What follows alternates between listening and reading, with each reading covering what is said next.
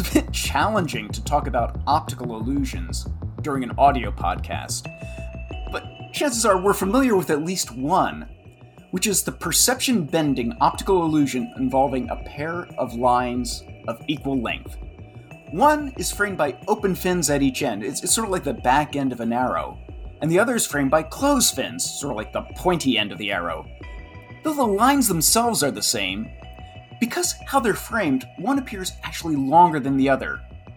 New research published in the journal Psychological Science reveals how, in specific circumstances, hand gestures can alter our perceptions, causing the illusion to collapse. I'm Charles Blue with the Association for Psychological Science, and you're listening to Under the Cortex.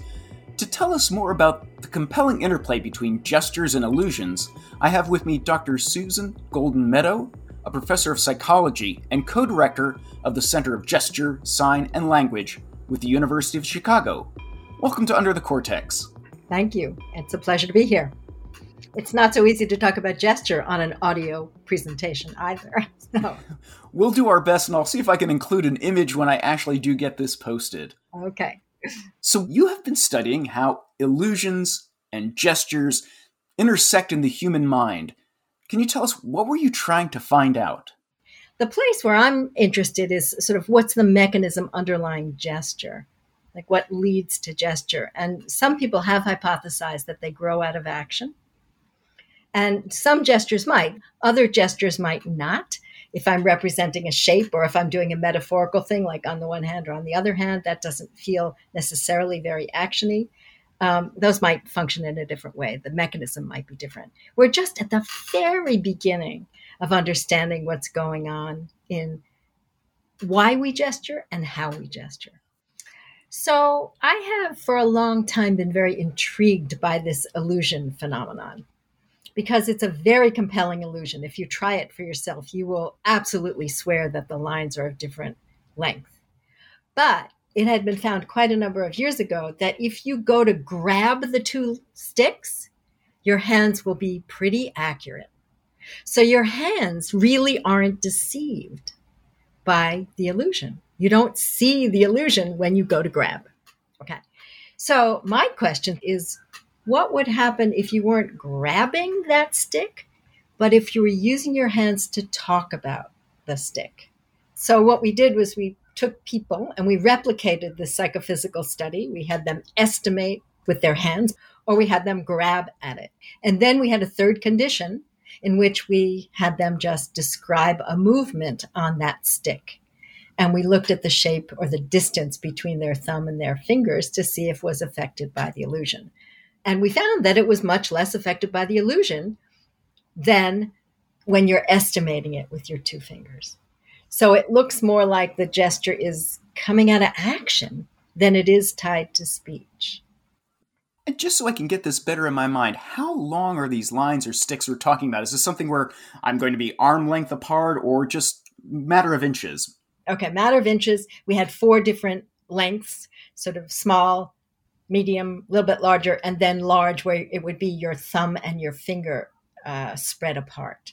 And so, what's of interest is that the gestures were not bad at capturing the length of the sticks as they got bigger. And that's true in all of the conditions.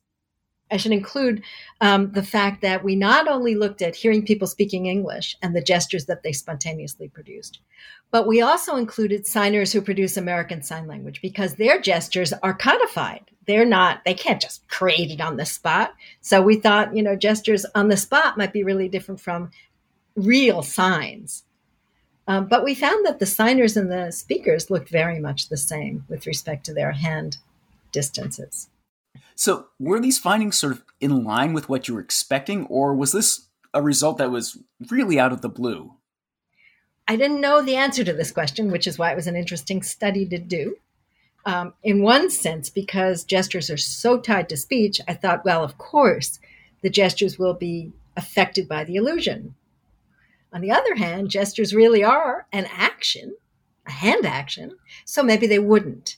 And it was the the sort of juxtaposition of those two very different ideas and those two possibilities that intrigued me. My hunch, I was predicting that it would look more like estimations because gesture and speech are so tied. And when you just say whether you've which stick or, or talk about the size of the sticks, you are very captured by the illusion. So I was surprised by this. Let's talk just a moment about optical illusions in and of themselves. Have you looked at anything else other than this classic stick length?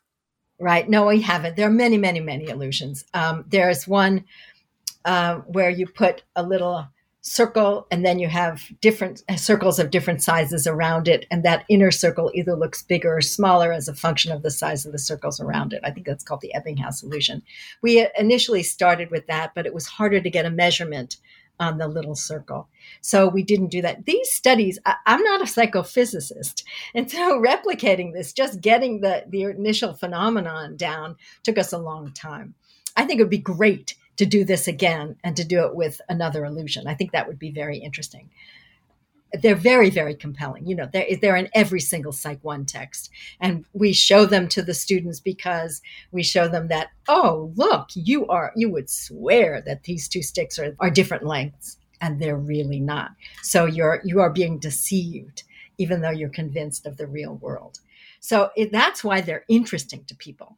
I think the big phenomenon that people found a number of years ago is that your hands aren't deceived when they go to grab it. Why shouldn't they be? You know, you're the same person. So it suggests that when you're using your hands to prepare to act, it's different from using your hands to estimate.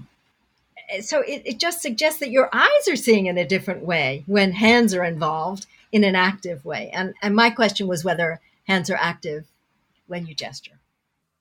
One of my initial thoughts when reading over this study was that there might have been a difference in culture and language because certain cultures are very gesture heavy in the way they communicate language, while others not so much. But then you mentioned that the difference didn't exist for a gesture language, American Sign Language. So is it possible there could be differences in culture and language that would change the way that the gesture is used in estimation? Okay, so let's let's back up a minute. I mean, sign language isn't a gesture language. It's a language that's produced with the hands. It is categorical and a language just like any other language. But, you know, we do have some evidence that signers gesture. So they can manipulate and modulate their signs in a gestury kind of way. But your question, I think, still stands about culture. There are, however, a couple of caveats. You know, everybody says, well, Italians gesture a lot and Americans don't, Northern Europeans don't. But when it's actually been looked at, the difference really is not so much of rate in rate, but more in the size of your gestures. So Italians gesture big, they're out there, whereas Swedes gesture much smaller and close to the chest. The other thing that Italians do have more of are these emblems. It's a conventional gesture big or okay or thumbs up or whatever. Um, everybody knows what you mean when you hold up your hands in that way. So these cultures have more emblems um, than we do. So there aren't as many big cultural differences as you might think. However, it still might be a difference a cu- cultural difference. And I think that would be very interesting to look at. You know, I don't know that there's a big cross cultural literature on illusions. Uh, the assumption is that eyes are the same the world over. But we could look at these cross cultural phenomena and see if there are differences. There certainly are differences across cultures in gesture as a function of the language that's spoken.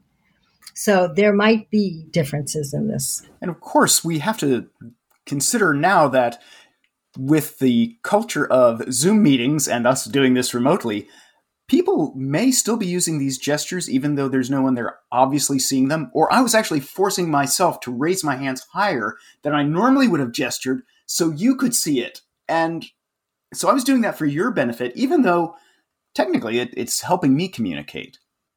Well, it could be helping me too. I think it does help the listener. Absolutely, it helps the listener. But whether we we are whether we're as conscious as you are as a speaker that it might help the listener, that's probably a matter of individual differences. But I find myself doing exactly the same thing. I often watch myself to make sure that my hands are in the box so that people can see the gestures that I'm making. But I think that's that's an unusual speaker. So what Zoom is doing is cutting out gesture. And I think that matters actually because there's lots and lots of information that's conveyed in gesture that sometimes is not conveyed in speech that people are missing. Yeah, part of my part of my work is doing uh, communications training and, and, public speaking training, and I use the concept of what I call um, meta communications. It's not just the words, but how the words are wrapped in what you're wearing, uh, the cologne or perfume that you're wearing, how your gestures are being done, the level of eye contact. Two seconds of eye contact, great. 20 seconds, creepy. So it is a question of how much subtle meanings we are losing when we don't really get the full body gesture of the person we're trying to communicate with. Right. I agree with that. I think gesture is known as um, an expression of affect, attitude, my attitude toward me, toward you, toward my topic. But what we've been doing actually is showing that gesture not only is about the conversation, but it can convey parts of the conversation. And so we, we've looked at phenomena like uh, when children are learning math and they are expressing the strategy that they use to solve the problem. They may say one thing, and in their hands do something else so that and and that something else isn't really an attitude it's a strategy so they're really conveying two different strategies one in hand one in mouth and if you can't see those hands you're missing that information so unfortunately the listeners to the podcast will just have to muddle along and do their best and assume they're getting the subtle communication cues that we're giving each other right that's right well, I'd like to thank you for joining me. This has been Charles Blue, with the Association for Psychological Science, and I have been talking with Dr. Susan Goldin-Meadow. Thank you for joining me. It's been a pleasure. Thanks.